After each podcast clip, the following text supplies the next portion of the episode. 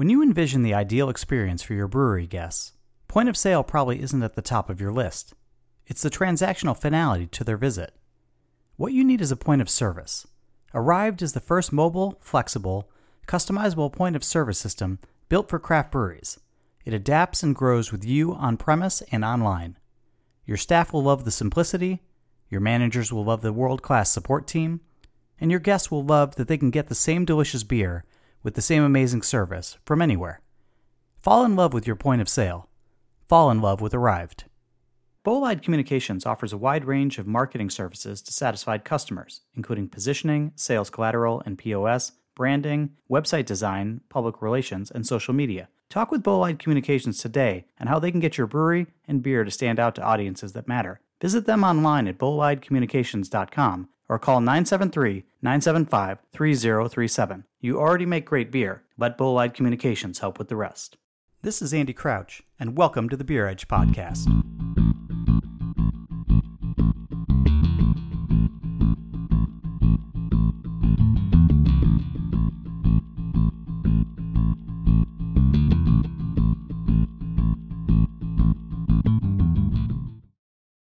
One of the best parts of covering the beer industry is watching fresh new voices enter the space. The craft beer industry has long suffered from a tendency to highlight the same people over and over again, and beer media is no different. We in the beer press tend to group around well known individuals and help elevate their thoughts and opinions while failing to dig deeper to hear from others. It's a known issue, and one we need to work to change. Also, such a myopic approach deprives us of the new experiences and perspectives that others can bring to the table. It's like drinking the same staid amber ale forever. Having the occasional one is great, but is that really how we want to live our shared lives? Samer Kaderi certainly qualifies as one of those new voices. Based here in my home city of Boston, Samer has worked with breweries such as Jack's Abbey on its digital marketing efforts. He's also a writer who covers design, music, action sports, and craft beer. And it's the last one of those that caught my attention including a long form piece exploring his own Iraqi family's unlikely history with brewing. He's also written lovely, intricate profiles of quirky industry personalities, such as Chris Lively of Ebenezer's Pub in Maine. As you'll hear in this wide ranging discussion, Samer is excited and passionate about craft beer, as interested in the business side of the industry as he is with the art and charm of the product itself. Excited and giddy about craft beer, but also with a clear focus on what is important his is a voice worth listening to. And while we've never met in person, he's an engaging personality and someone I'm excited to have beers with when we get on the other side of the pandemic. Here is my discussion with Samer Kaderi. So you noted that you were um, participated this year in Dry January. Uh, what was it about you know that process or what was it that attracted you to to give it a shot this year especially you know this is the year where everyone talks you know we should not do dry January. You know, it's it's either bad for the beer industry or or I can't believe that somebody would contemplate not wanting to have a drink every single night for a month. You know, what was it for you? Well, it's funny that you mentioned that it's bad for the beer industry because I tried to actually remain supportive to breweries. Um, I purchased beer and merch. Um, and i think that even incentivized others to be like if you do this like we'll almost like reimburse you um, and for me it was more of a, a disciplinary act um, i kind of just wanted to see if i could do it um, i always try to drink in moderation i've worked in the beer industry extensively um, and when i left i actually focused or switched my role into the health and wellness industry because I saw, you know, sales. I saw functional al- alcoholism throughout my career, and I was like, well, maybe I'm done with beer for a bit. And I and I knew that again within the digital marketing world and health and wellness kind of being a trend that I would learn about that space.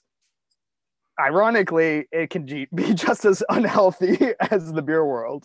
Um, but I, you know, I'm someone who's a fond believer of balance and um, you know even in my own drinking habits i've kind of been cautious of drinking especially during this time mm-hmm. but i just wanted to see if i could not drink for 30 days or 31 days so it just i have never been one who has been particularly particularly excited about um, drinking at home just because I'm not somebody who loves drinking by myself. You know, it's really the social aspects, like you're saying, or just being at the location that I feel the connection with. And so the drinking at home thing is just not, it just, I mean, it's, it's what we have. So I guess we do it, but it just, it just is, I miss, I miss the in-person part. And, you know, you know, for me trying to maintain that balance is also just, just, just the part of just not loving the solo nature of it. Yeah. I, I agree with that. And you know, I've been trying to spread beer cheer. You know, we're fortunate in New England to have a, a lot of amazing breweries, and you know, a lot of people are missing travel and things like that. So I've never actually traded beer before um, in my life, and I've been finding myself, you know, trying to provide um, just that kind of, um, you know, shared experience in any way I can. Let's, you know, we we sort of started somewhere at the end here, but just you know, curiously, just talk to us a little bit about um, you know, sort of what your background is and and how you came to be involved and interested in the beer industry.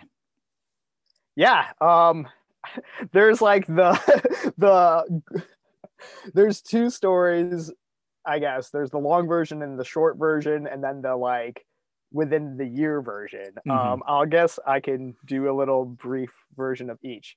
Um, I've always been kind of an artist and writer at heart, but something that I never really pursued until this past year, where I was like, okay, I'm going to double down. And the more I convince myself that I'm not an artist and I'm not a writer, the more I'm just going to avoid that. Um, I have been in the past a music journalist and uh, an editor for an architecture uh, design blog out of Milan.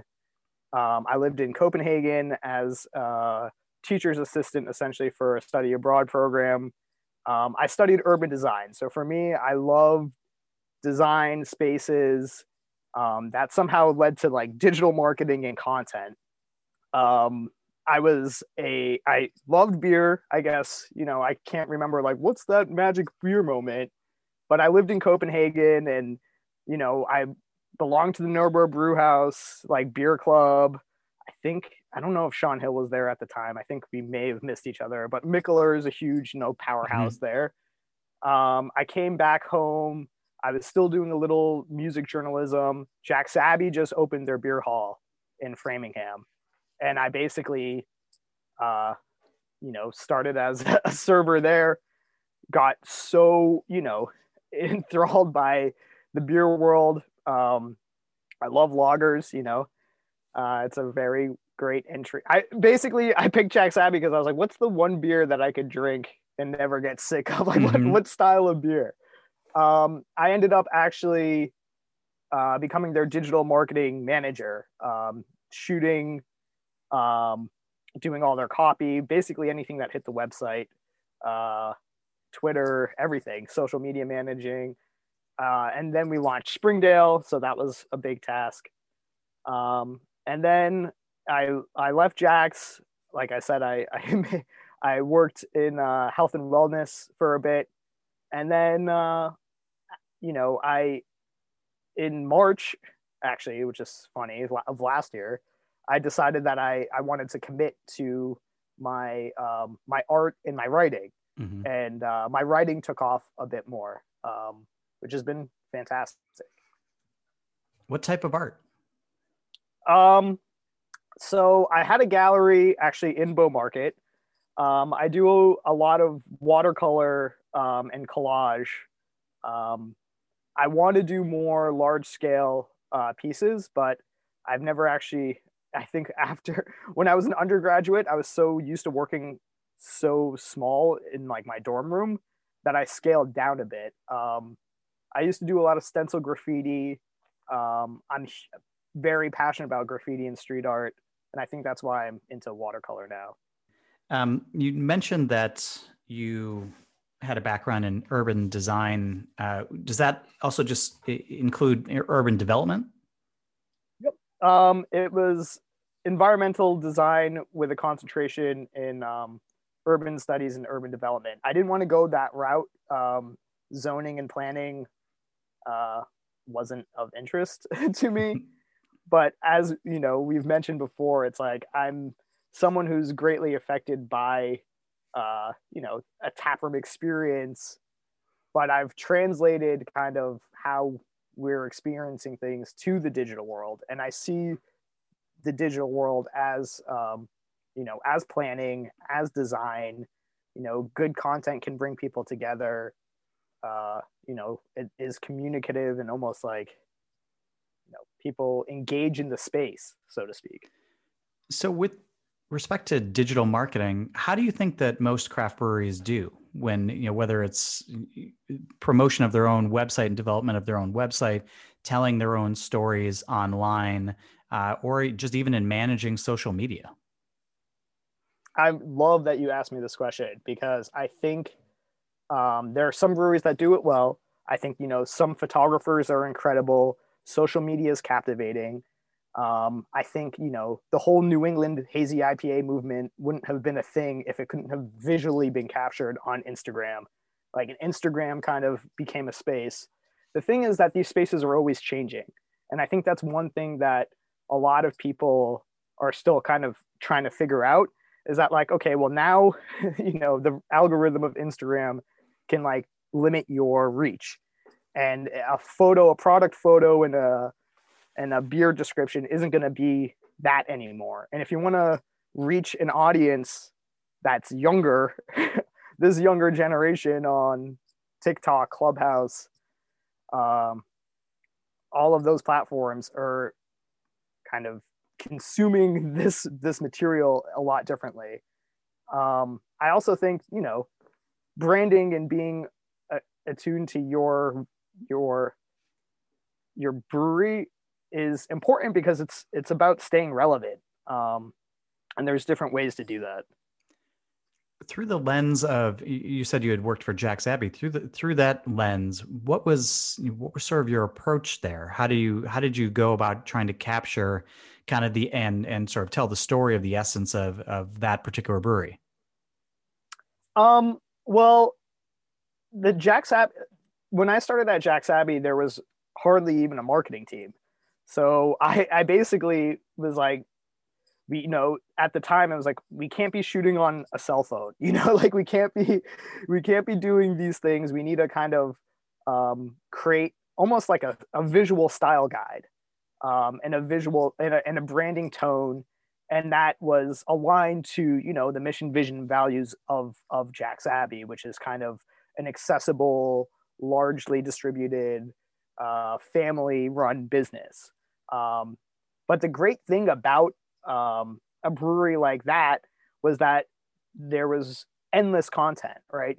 You can do a feature of brewing, you can do a feature of the product, you can do a feature of like the beer hall and kitchen, right? There's always something that needs to be kind of documented.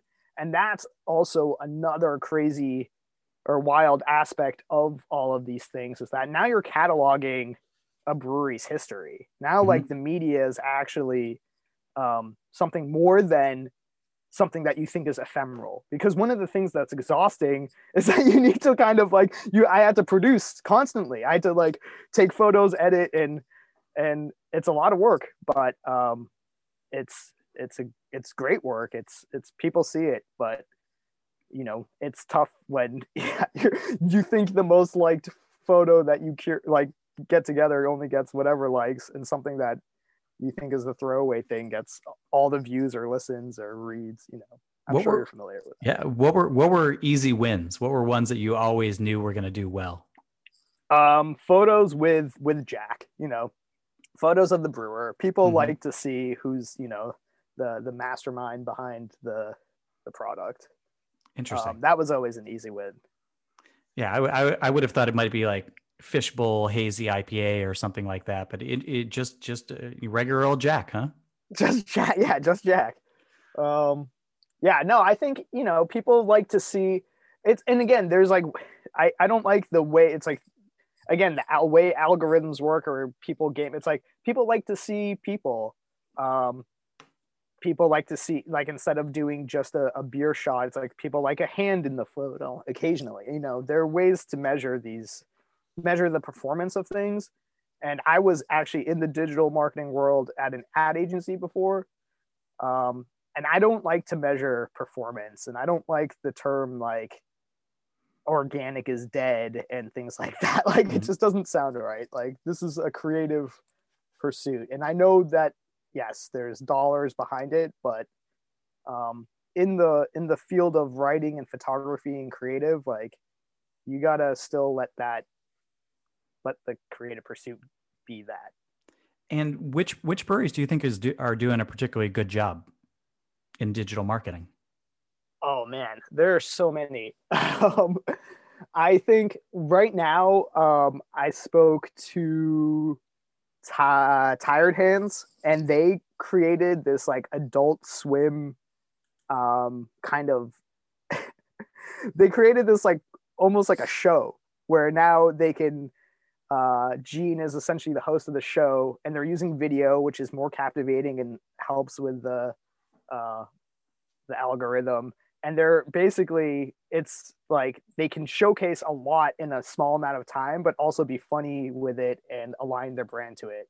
I think um, phil at trillium is doing an amazing job just as a visual person. Like his his photography and skill is pretty robust. Um, and then there's i don't know i think there's just different um, there's different avenues. Um, Paul at Cloudwater um, is doing great things on YouTube, and um, you know the production again of that is is really compelling, and it and it gets the audience in the chat, and um, it's just interesting because people need to commit to these things. Like I I love listening to podcasts. Um, I've said I listen to podcasts at two x speed because it's like I don't have, you know, I listened to the last podcast with you and Carla and and Josh and Neil and John, but that was a two hour, you know. Yeah, like no, I, I can I can understand putting that on two or three X. Just let it, you know, make us sound like chipmunks and move through it. so, in terms of when you're doing, you know, sort of the digital marketing, you're mentioning that you're also involved with, um, you're also involved, you know, with the social media sites. Were you at that point also dealing with the public and trying to talk to them, or in having the conversation online with them? Oh and- yeah, I love it. and how, how how was that experience? I mean, Jack's Abbey. It would seem like a, a somewhat tepid place. Like Jack's is not a brand that that really is trying to push buttons or trying to be extreme or anything like that. They make, as you said, accessible, really tasty, very satisfying beers, but they're not really trying to trying to crush anybody or trying to like really do anything crazy. But I, it may still be that you have to deal with the the public online. How how was that experience? Well, see, that's the that's why I love it's like the public, right? In these spaces, like I'm so passionate about social media and digital media. Um, it's just so funny how people can use a communicative tool as like a weapon. Um, and there's a, I want to, Dr. J um, has said in a tweet of her own that, uh, you know, it's astounding how people, how much people would do to almost like misunderstand you. That's just so unfortunate. Um, there's so many trolls out there. Uh, but again, that's dialogue. Like you can engage in it or you cannot. You can. Um, I think it's important that it's just a shame that people can hide behind these spaces and kind of be mean spirited. There's no need for that. Um, I've like I've dealt with trolls in the past, and it's like you can't. You're never gonna win. So you kill them with kindness, maybe. But So, are you from the Boston area originally? yes, uh, I was actually born in Fort Myers, Florida, though. So Okay. I guess that still counts because spring training. Yeah. Go Sox. so you're from you're from here, and you, did you stay here for school or? Yeah, I've been trying to leave Boston my whole life, um, but I I How's went to the? School Museum of Fine Arts. I always end up back. School Museum of Fine Arts for a year, transferred to UMass Amherst. Um, but I've lived in Copenhagen, Milan, Portland, Maine, LA. I think that's about it. But I've lived a lot of places. Um, and yeah, I do like I am a bit of a I'm I like to move. I like I you know, it's usually for work, which is great. But um Boston, you know, I'm becoming more familiar with, you know, this this area. I have a lot of friends in the industry. Um, I've worked in a lot of different um, bars and tap rooms. So, so in terms of the Boston scene, how, in your impression, has COVID impacted it? Um, I think like any city, uh, the bars that we want to frequent the most are the ones that are probably the least safe right now. um, but Boston does have indoor dining. Um, I haven't really participated in indoor dining. I, you know, I am a host at Bow Market, which is an open air market. People are trying; these businesses are just trying to, you know, remain open.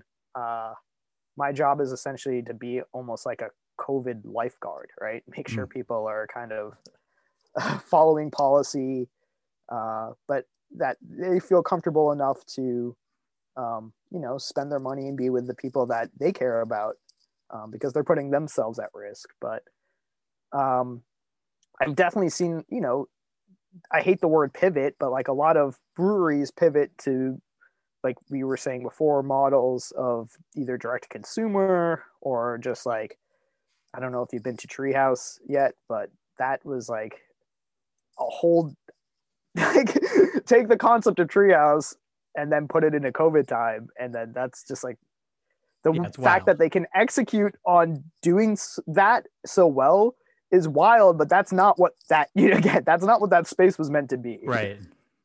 So even as an open air, you know, like even as a, it's not like a dive bar that right, we're, right. we're missing. So you, you noted um, Bow Market, which is, you know, as you said, is an open air market with a lot of stores from sort of smaller independent vendors. Uh, but there's also a brewery in that space, uh, Remnant. How, you know, from your experience there, how has it been going for them? Um, you know, it's been a lot slower. The winter, Boston winter, uh, hasn't done too too well for anybody, but they're doing okay. You know that there are spaces that people want to see survive and um you know they'll like i said they'll try to support that business whether it's purchasing merch purchasing beer and even like re-sharing retweeting. Um in, in terms of your writing uh you are a somewhat recent beer writer. When was the first article you wrote? My first beer article? Well, technically, my first beer article was actually an opening of the Mikkeller San Diego, um, and that was for a company in um, in Denmark. And then my second uh, article was actually for the Mikkeller Beer Fest in Boston the first year. Okay, and that was also for a Danish publication.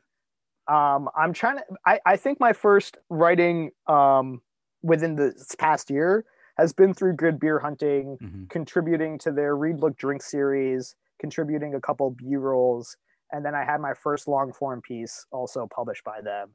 Um, but my actually going back to it, my first piece was actually probably that got a lot of eyes was on High Roller uh, Lobster Company up in Portland, Maine mm-hmm. for um, hop culture. Arryved all the way it's a system built by people who worked in the industry and they regularly check in with their clients for not only support, but ways they can potentially grow or help you pivot and readjust as needed. I've worked with all the major systems out there, and I would never pick another service, says Katie Neerling, the GM of Ska Brewstillery, about Arryved.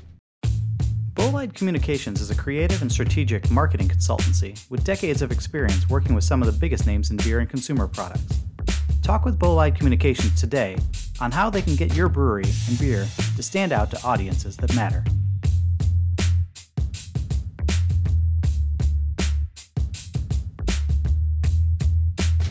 The GBH you know piece that you're mentioning uh, is you know one that I think you know a lot of people have read. That was the unholy water uh, piece. How did how did that develop for you? What was your original vision for for? And for those who haven't read it, I certainly recommend going and doing it. It it, it at least in part is a bit of an exp, an exploration of your own family's history and its connection to beer and brewing. But was that the original first take?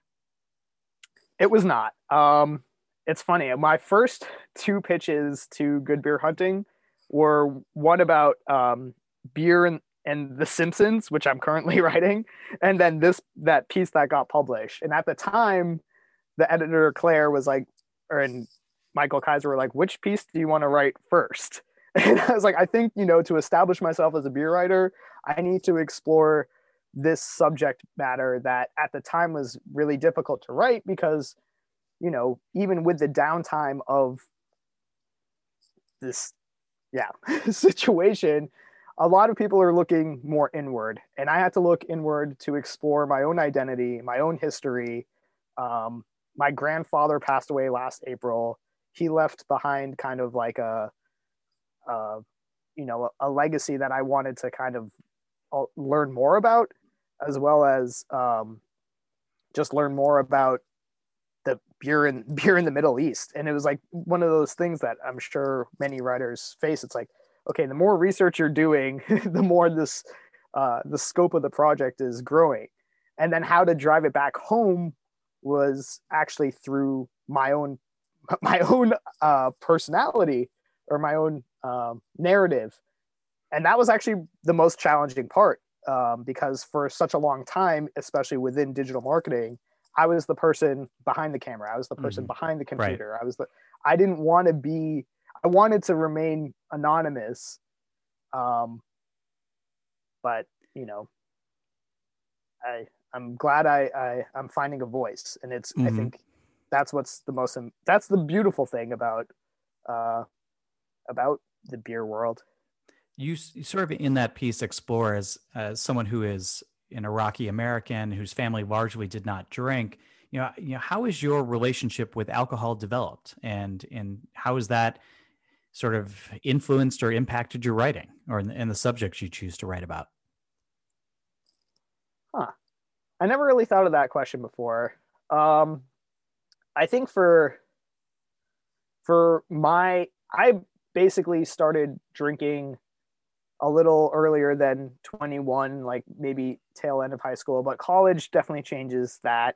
You know i was lucky to like be kind of in the first wave of um of like the new england beer scene whether it was like magic hat and long trail and things like that. I think what's more important than kind of like my relationship with beer through my like ethnic lens is kind of like my relationship of beer through kind of the respect of those before me and ahead of me. Because i think a lot of times there are a lot of beer historians and writers and people that um, don't not necessarily don't think they get respect but because they're like and even brewers to be honest. It's like who are these new brew kids on the block that are like these hype breweries that are changing the industry? Like what about my you know like what about all my years of experience? And now someone's coming in here and throwing lactose in it and they're like and i can't like i shouldn't have purchased that bottling line. Oops you know? Yeah, or maybe yeah. i should have now. Like you know there's it's exactly just, it's always, so for me what i think is most important is to just continue to do the research. Um, and like I said, it becomes almost like a, a historical thing. Like uh, these podcasts and these beer writers, and even in terms of like, you know, dry January, like one beer writer in, in the New England area was, uh, I don't know if he still writes on beer, is Norman Miller. And he was kind of kind of like the big, you know, beer influencer of the day and writer and things. And he, uh, a couple of years ago was like, I'm not drinking beer anymore. Right. Uh, I think it goes back to the balance of, you know, again, for me personally, it's like, okay, well, now non alcoholic beer is a thing. To share a non alcoholic beer with my religious father is like pretty cool. Um, that's one aspect of it. What style uh, of beer? Which and which beer did you share with them? Uh, I think I had the golden ale from Athletic. I I got um, yeah, I, I was writing a piece on athletic in the beginning of January. Um, I was commissioned for it, and so I had to do some research. But I that was the funniest thing was that like I never dr- it was like I never really drank non-alcoholic beer before, um, and I, it's not something that I would see myself as the audience of. hmm But again, in order to do the research, I, thought might as well. And what what was your dad's response? He enjoyed it. He like I think you know he he like think he liked he he drank I think as uh as a youngin back in Baghdad. hmm Um, but yeah, things things have changed. And you, um, you know, mentioned in some of your your writing, you talked about, you know, especially for that GBH piece, that uh, you talked about your grandfather, and you mentioned him earlier. He published a book that you referenced in there. I think it was called "From Bag or Baghdad to Boston." What was? You know, t- tell me a little bit more about him because he, he seemed like a pretty interesting figure and one you you got to know and got to spend some time with, and also then event you know talk to me, tell me a little bit more about you know your family connection to beer and brewing. yeah. Um, so I come from a family uh, of my guess my grandfather was the first generation to immigrate from Baghdad uh, to UCLA on a scholarship, um, and he was always infatuated with cultivation and agriculture. When he went back to Baghdad, um, you know, he started his fam like his family. My it was his brother, my great uncle, that was actually the brewer, and he didn't really speak about my my great uncle until like his later years and when i found that out i was like oh my god this is amazing like it was like again like lager and and and yeah my great uncle was a brewer and um so my great uncle was a brewer i think for the baghdad brewing company and then uh amstel. Uh and there's just a lot of history you know it again with the almost the colonization of that area. Um you know my family uh is you know when they immigrated here we still like keep pretty close. Like we all live in massachusetts. So i you know i've been i take care of took care of my grandfather while he was still alive and still you know trying to take care of my grandma as much as i can with within the safety measures of everything. I get tested every week. Um but i apologize that i was trying to find the connection of so he he started actually um, a the, a food agricultural business in Baghdad, um, and my great uh, then he hired my his brother. It was all run by the brothers, uh, and they would actually make um, juice concentrate, which is so funny because there are all these old labels that are like keep cold, drink fresh, but like in Mhm. Arabic Yeah. and like the branding and um and even seeing those images i was like oh my god this is like product photography and copy and Right. When i was at Jack's you know i was working also on the labels. I wasn't doing just digital at the time. So it was like it was amazing. He actually visited my grandfather visited the brewery one time and i really wanted to show him the canning line because i was like this is like i wanted to show him how many can like the the new developments in that but uh he didn't get a brewery tour unfortunately. He's a bit yeah. Um, and so since what was the response to to that piece? Um, either from did you hear from others in that community who were who were engaged by it or and then from there have you delved any further or are you able to delve any further into that family beer history? Um, I think you know the the response was was very good. Um, I think people like writing, um, and like pieces that they can relate to more. So that piece was pretty personal. Um, it is kind of like um, you know a, a piece exploring identity that I think a lot of people could relate to, but I think for like Western culture, it didn't resonate as much as it did for um, some other people, which is great. And you know that that piece wasn't was also to inspire kind of others to tell their own their own stories as well.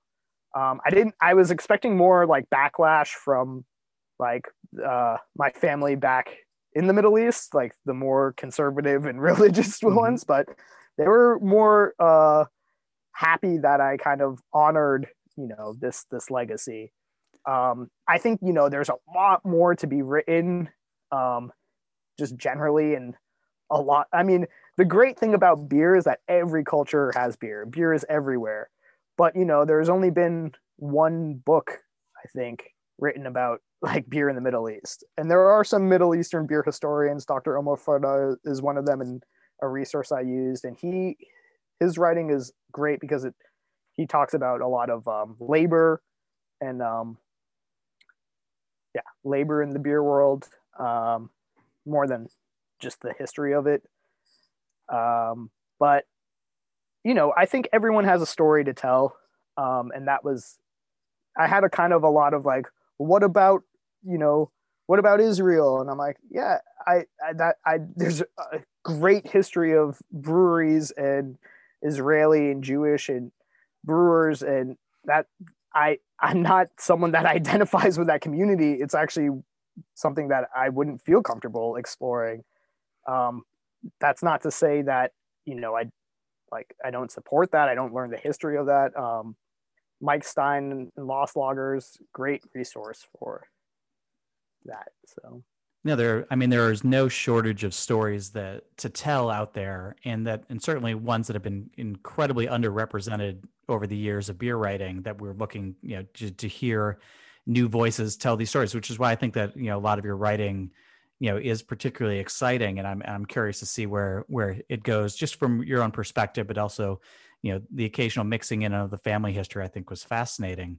Where do you get, you know, where do you get inspiration from? Where you know, what are you know where are your areas of passion and and what sort of stories are you drawn to most um i i really like i draw inspiration from other um beer media people um you know i find like value in kind of q&a material with you know like a brewer as much as i do as like you know something poetic like an ode to beer or even like uh Em Sauter's like pints and panels um there are a lot of i think what's ins- inspirational is that it's it's uh just like you know just like beer the again you can respect the tradition or you can kind of create your own style and hopefully people if it's good, people will will respect it. Give it a five star rating. No, um, I find you know I find inspiration. I I really do.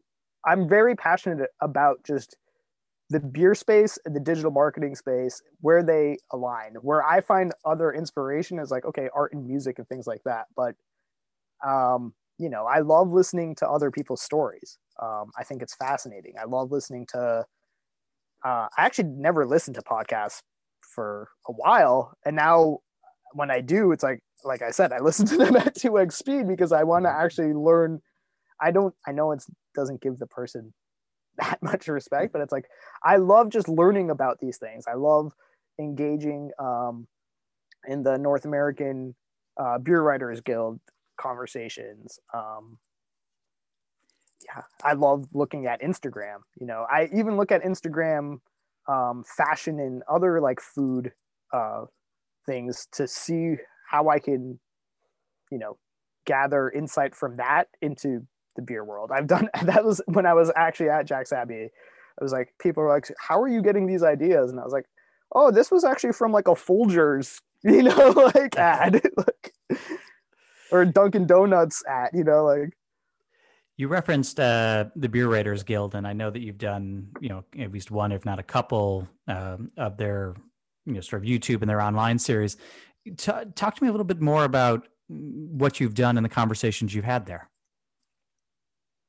Um, I think in those spaces, uh, what's most important, and I think this is one of the things that a lot of people are learning, is that um, sometimes it's most beneficial to just listen. Um, you know, there are a lot of like you've mentioned, like unrepresented communities that haven't had um, the chance to kind of have the mic. so uh, for them, it's important that they kind of get to say what they need to say. Um, I, I I find a lot of value, you know, like I was saying, of of the the old wave as well like uh you know yourself even I, I wouldn't I wouldn't even like say but like yourself John Dr. Ogle uh Carla and then like Norm but like even the and and we're so lucky that like Boston is actually a huge like center of it, like beer right. advocate and everything. Yeah, like, no, it is. It's it's but, sort of odd for a place that has a, kind of a somewhat small beer scene compared to a lot of places. It is kind of lousy with beer writers.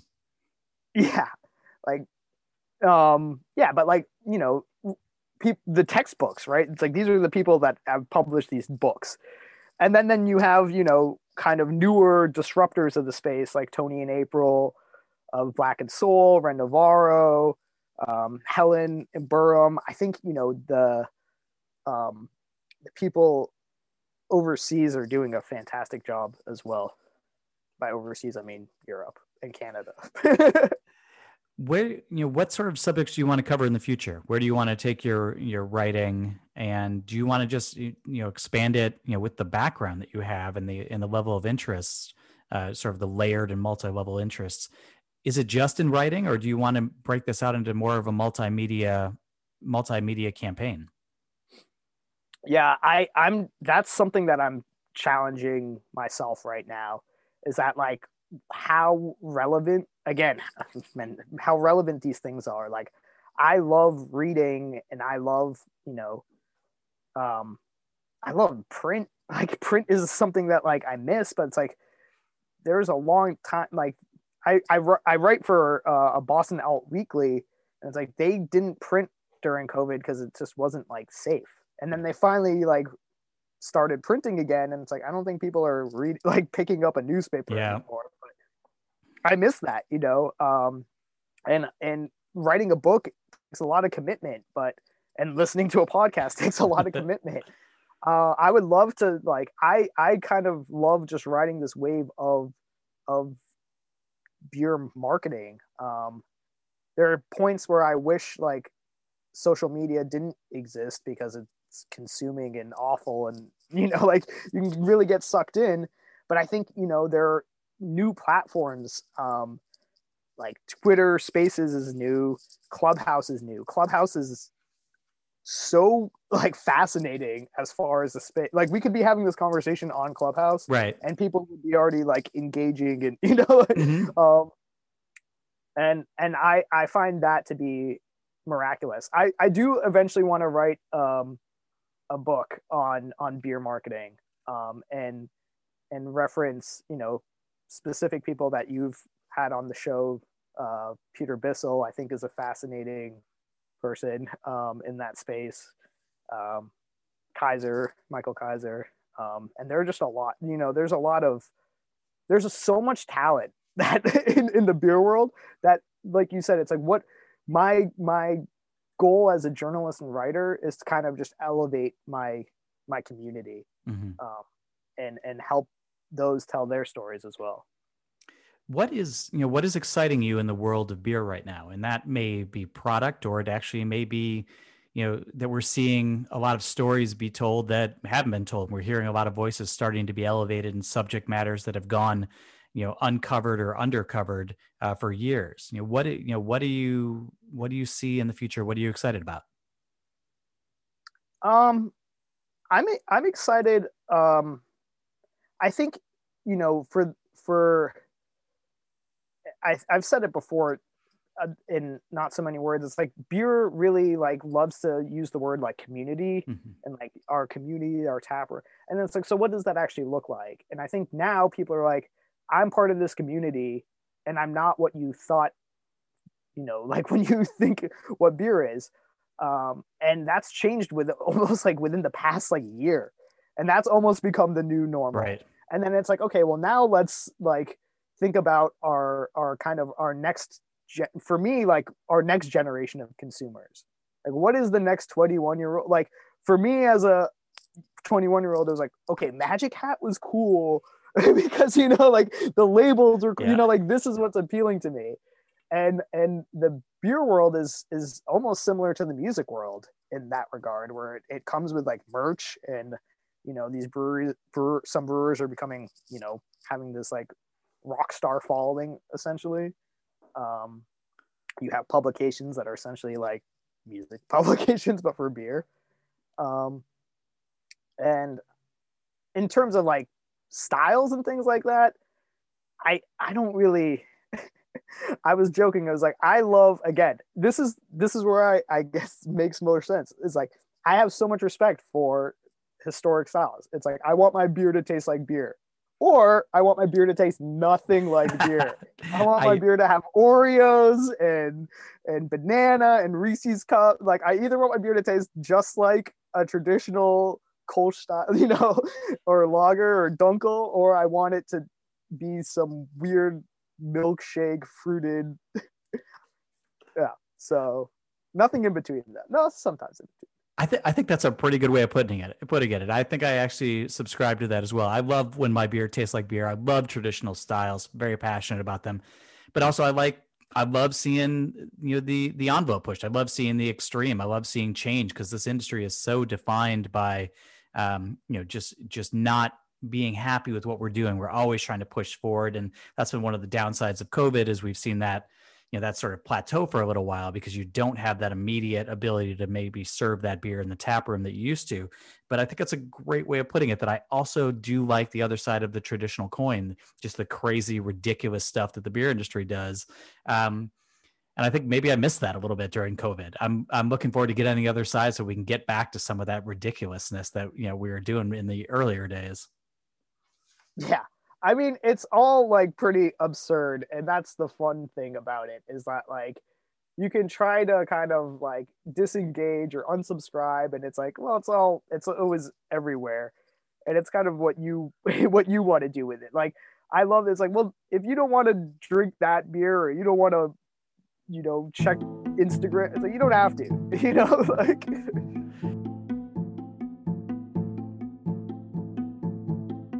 Thanks for listening to the Beer Edge podcast. My partner Jean Hall and I work hard to bring you fresh and insightful content related to the ever changing world of craft beer. We're passionate about beer and independent journalism. If you're interested in supporting Beer Edge, visit our website, beeredge.com, which is updated regularly with new content, interviews, and articles. Please also consider leaving us a review on Apple Podcasts or wherever you get your episodes. You can also subscribe to the Beer Edge newsletter on our website.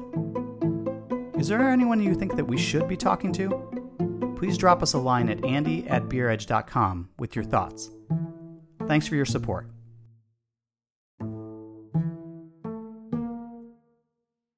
Go to Arryved.com to set up a free, customized demo with an Arryved consultant and see how a point of sale can make all the difference in your guest experience, staff satisfaction, and bottom line chances are a switch to Arryved will save you time, money, and a whole lot of headaches. Arryved.com. That's A R R Y V E D.com. Because there's no I in Arryved. Do you have the right messages in place to make your brewery stand out in a crowded field? Are you executing with trusted partners who know the beer industry? Are you receiving the right counsel? Bolide Communications offers a wide range of marketing services to satisfied customers, including positioning, sales collateral and POS, branding, website design, public relations, and social media. Visit them online at bolideCommunications.com or call 973 975 3037. You already make great beer. Let Bolide Communications help with the rest.